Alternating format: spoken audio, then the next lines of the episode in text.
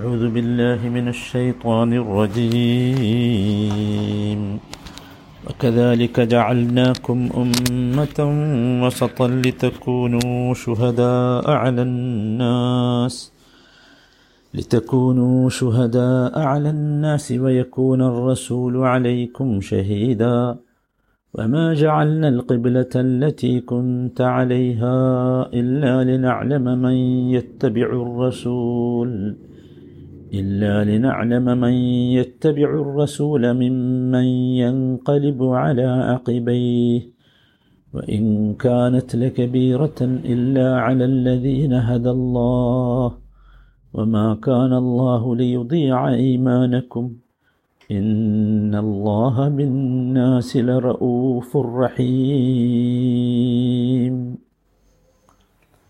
നൂറ്റി നാൽപ്പത്തി മൂന്നാമത്തെ വചനം. ഏഴാമത്തെ ദിവസമാണ് നമ്മളിത് കേൾക്കുന്നത്. കഴിഞ്ഞ ക്ലാസ്സിൽ ഇന്നലെ നമ്മൾ ഈ ആയത്തിൽ നിന്ന് നമ്മൾ പഠിക്കേണ്ട ചില കാര്യങ്ങളാണ് പറഞ്ഞത്. അതിൻ്റെ ബാക്കി കൂടി ആണ് ഞാൻ ഈ ഈ ഇന്ന് പറയാൻ ആഗ്രഹിക്കുന്നത്. ഏഴ് കാര്യങ്ങൾ നമ്മൾ പറഞ്ഞിരുന്നു. എട്ടാമത്തെ കാര്യം, അള്ളാഹുവിൻ്റെ റസൂലിനെ ഇത്തിബായ് ചെയ്യൽ വാജിബാണ്, നിർബന്ധമാണ് എന്ന് ഈ വചനത്തിൽ നമ്മൾ പഠിച്ചു.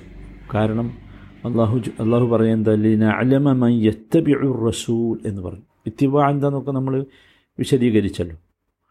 റസൂലിനെ ഇത്തിബായ് ചെയ്യുന്നവർ ആരാണ് എന്ന് മനസ്സിലാക്കാൻ വേണ്ടിയാണ്. ഇപ്പോൾ സഹാബത്ത് നമുക്കറിയാം ആ പരീക്ഷയിൽ വിജയിച്ചു അല്ലേ. അവർ ഭയങ്കരമായ ഇത്തിബാഅല്ലോ നടത്തിയത്.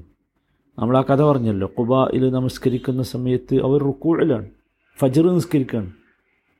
അപ്പോഴാണ് ഒരാൾ വന്ന് വിളിച്ചു പറയുന്നത് ഇങ്ങനെ വഹി വന്നിട്ടുണ്ട്. അവരവിടെ വെച്ച് മാറി. സുബ്ഹാനല്ലാഹ്, നിങ്ങൾ ആലോചിച്ചു.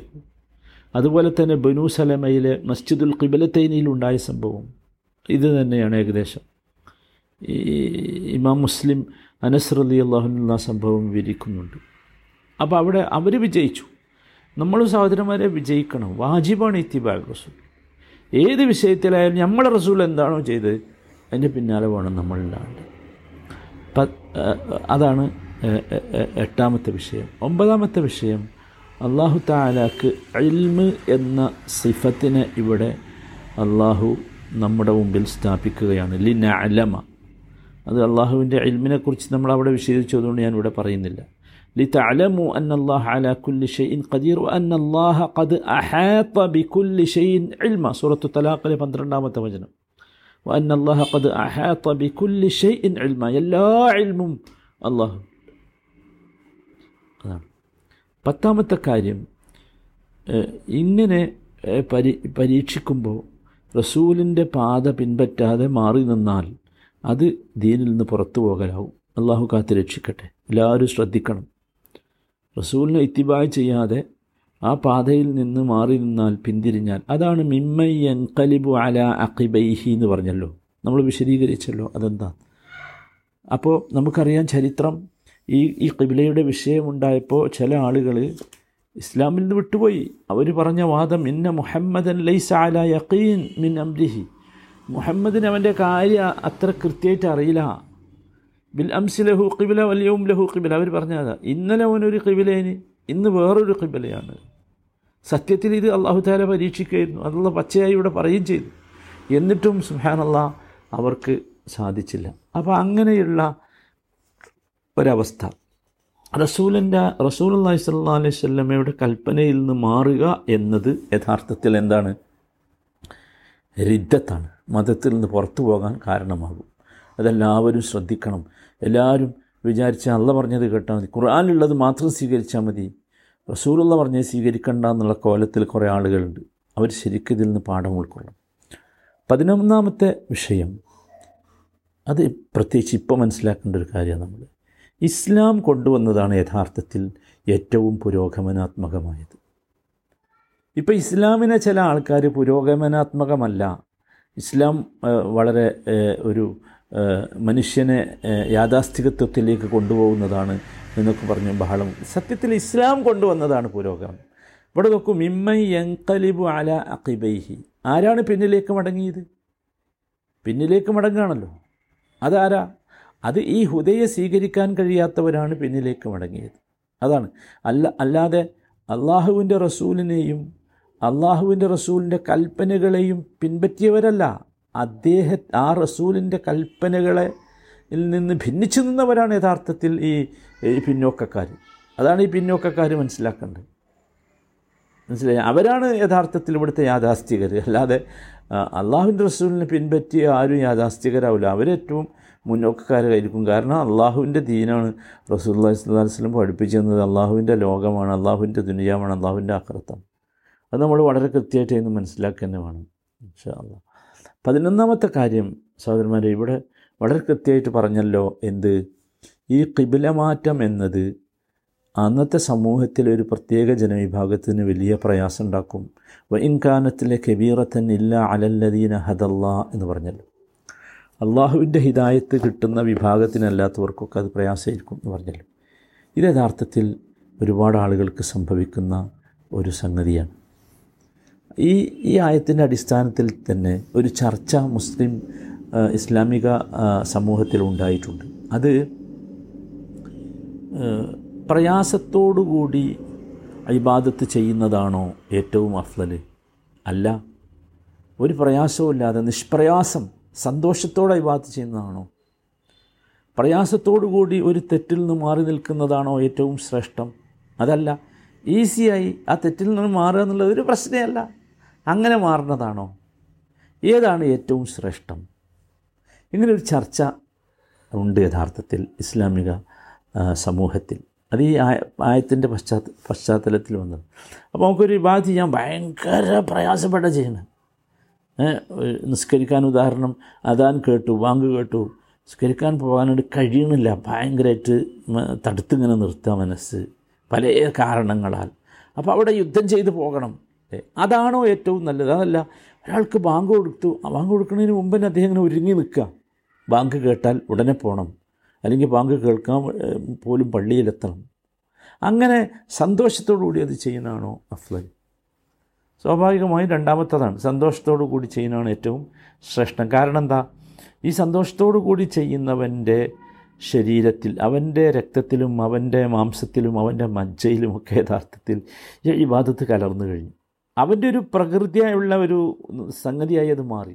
അതുകൊണ്ടാണ് അവനത് എളുപ്പമാണത് അതുകൊണ്ടാണ് അവനത് എളുപ്പമാകുന്നത്. അവൻ്റെ എല്ലാ അവയവങ്ങളും അതിനു വേണ്ടി കീഴൊതുങ്ങി. അവനാണ് ഏറ്റവും നല്ലവൻ, ഒരു സംശയമില്ല. കാരണം അവന് വളരെ സന്തോഷമാണിത് ചെയ്യാൻ.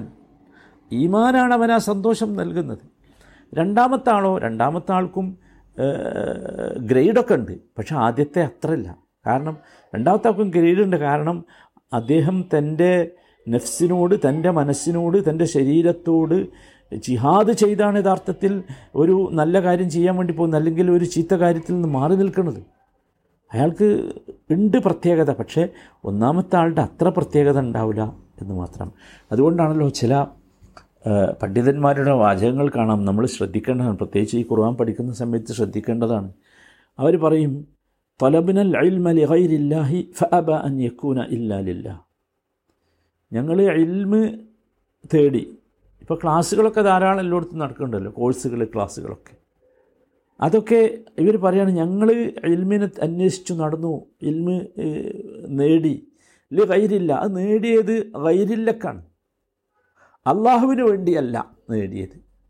ഞങ്ങൾ വലിയ പണ്ഡിതന്മാരാണെന്ന് പറയാൻ നേടി, അല്ലെങ്കിൽ ഞങ്ങൾക്ക് വലിയ സർട്ടിഫിക്കറ്റ്സ് കിട്ടാൻ വേണ്ടി, അല്ലെങ്കിൽ സമ്മാനം കിട്ടാൻ വേണ്ടി. ഫ അബ അൻ യക്കൂന ഇല്ലാ ലില്ലാഹ്. അപ്പോൾ ഇൽമ് കിട്ടോ? കിട്ടൂല. എപ്പോഴേ കിട്ടൂ? ഫ അബ അൻ യക്കൂന ഇല്ലാ ലില്ലാഹ്.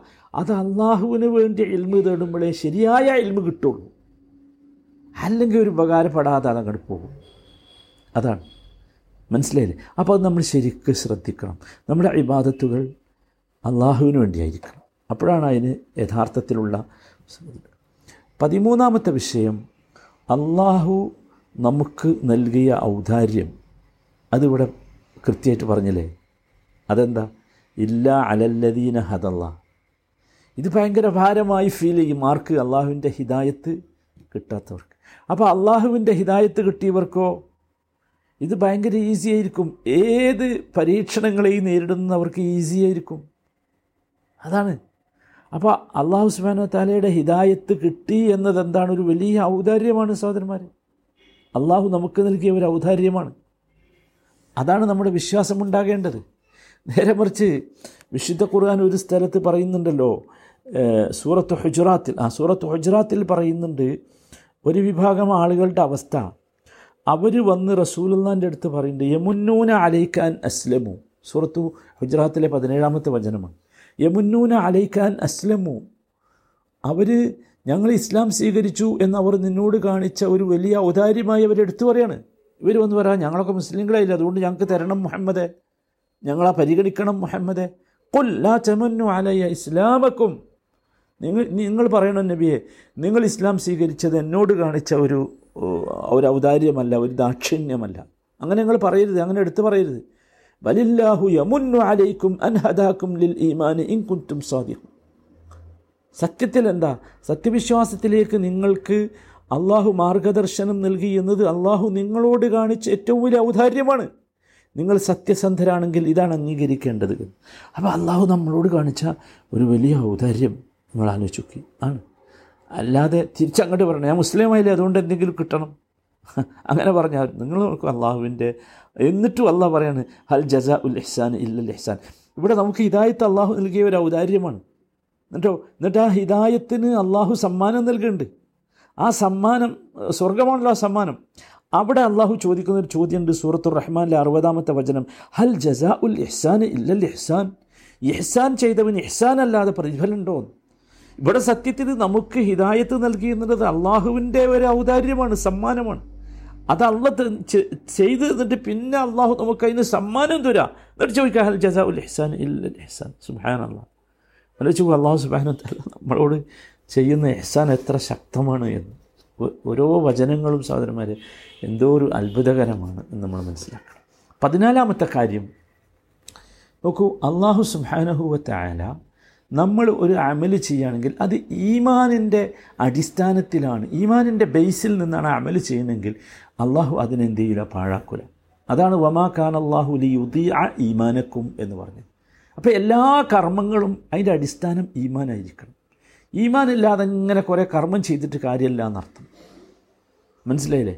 അതാണ്. അതുകൊണ്ടാണല്ലോ നോക്കൂ, മൻ ഹമ്മ ബിഹസനത്തിൻ ഫലം യഅമൽഹാ കുതിബത് ലഹു ഹസന കാമില എന്ന് പറഞ്ഞില്ലേ. അതെന്തുകൊണ്ടാണ്? ഈമാൻ കൊണ്ട്. എന്താ പറഞ്ഞത് നബി സല്ലല്ലാഹു അലൈഹി വസല്ലം? ഒരാൾ ഒരു നന്മ ചെയ്യാൻ വേണ്ടി ഉദ്ദേശിച്ചു, പക്ഷെ അതാൾ ചെയ്തില്ല, എന്നാൽ പോലും അവനൊരു സമ്പൂർണ്ണ നന്മ ചെയ്ത പ്രതിഫലം രേഖപ്പെടുത്തും. ഈമാനാണിത്, അവൻ്റെ അകത്തുള്ള ഈമാനാണ്. അവന് നല്ല ഉദ്ദേശം ഉണ്ടായിരുന്നു നന്മ ചെയ്യണമെന്ന്, പക്ഷെ ചെയ്യാൻ കഴിഞ്ഞില്ല, എന്തോ കാരണത്തിലേക്ക് ചെയ്തില്ല, എന്നാലും അതൊരു നന്മയായി രേഖപ്പെടുത്തും. സുബ്ഹാനല്ലാഹ്. ആലോചിക്കും അള്ളാഹു നമ്മളോട് നൽകുന്ന ഔദാര്യം സഹോദരന്മാർ. ഒരുപാട് സംഗതി ഇങ്ങനെ പറയാനുണ്ട്, ഈ ആയത്തിൽ നിന്ന് മനസ്സിലാക്കേണ്ടതുണ്ട്. ഒന്നുകൂടി പറഞ്ഞ് ഞാൻ അവസാനിപ്പിക്കാം. പതിനഞ്ചാമത്തെ കാര്യം സഹോദരന്മാരെ, അല്ലാഹു തആല രണ്ട് ഇസ്മുകളെ പരിചയപ്പെടുത്തി ഇവിടെ, അർ റഊഫ് അർ റഹീം. സുബ്ഹാനല്ലാഹ്. നമ്മൾ ആലോചിച്ചു എത്ര മനോഹരമാണ് ആ പരിചയപ്പെടുത്തിയ രീതി. നമ്മൾ ശ്രദ്ധിച്ചില്ല, ഇന്നല്ലാഹ ബിന്നാസി, വിശ്വാസികളോടെന്നല്ല പറഞ്ഞു, ജനങ്ങളോട് അല്ലാഹു റഊഫ് റഹീമാണ്. സുബ്ഹാനല്ലാഹ്. റഊഫ് റഹീമൊക്കെ നമ്മൾ വിശദീകരിച്ചല്ലോ എന്താണെന്ന്. അള്ളാഹുവിൻ്റെ റഹ്മത്ത് ലിക്കുല്ലിന്നാസ്, ലിക്കുല്ലിന്നാസ് എല്ലാവർക്കുമാണ്. ഇന്നല്ലാഹ ബിന്നാസി ലറഊഫുർ റഹീം. എല്ലാവർക്കും അള്ളാഹുവിൻ്റെ ആയമായ റഹ്മത്താട്ടോ ഇവിടെ, പൊതുവായ അള്ളാഹുവിൻ്റെ കാരുണ്യം ഈ ദുനിയാവിലുള്ള എല്ലാവർക്കുമാണ്. അള്ളാഹുവിൻ്റെ അള്ളാഹുവിൻ്റെ വെള്ളം, അള്ളാഹുവിൻ്റെ വെളിച്ചം, സൂര്യൻ, ചന്ദ്രൻ, ഭൂമി, ഇവിടെയുള്ള വസ്തുക്കൾ, വസ്ത്രങ്ങൾ, സൗകര്യങ്ങളൊക്കെ എന്താ എല്ലാവർക്കുമാണ്. സുബ്ഹാനല്ലാഹ്. എല്ലാവർക്കും കിട്ടും. മുഅ്മിനീങ്ങൾക്ക് കിട്ടുന്ന റഹ്മത്തുൻ ഖാസയാണ്, ഖാസയാണ്. അത് ദുനിയാവിലൊരു പ്രത്യേകമായ സന്തോഷം കിട്ടാണ്ട് മുഅ്മിനീങ്ങൾക്ക്. നമസ്കരിക്കുമ്പോഴുള്ളൊരു സന്തോഷം, ഇബാദത്ത് ചെയ്യുമ്പോഴൊരു സന്തോഷം, അള്ളാഹുവിനെ ദിക്ർ ചെയ്യുമ്പോഴൊരു സന്തോഷം, അത് മറ്റവർക്ക് കിട്ടില്ല. ആഖിറത്തിൽ ചെന്നാൽ വലിയ സന്തോഷമുണ്ട്. സുബ്ഹാനല്ലാഹ്. അള്ളാഹു തആല ഈ സന്തോഷത്തിലൊക്കെ നമ്മളെ എത്തിച്ച് തരുമാറാകട്ടെ.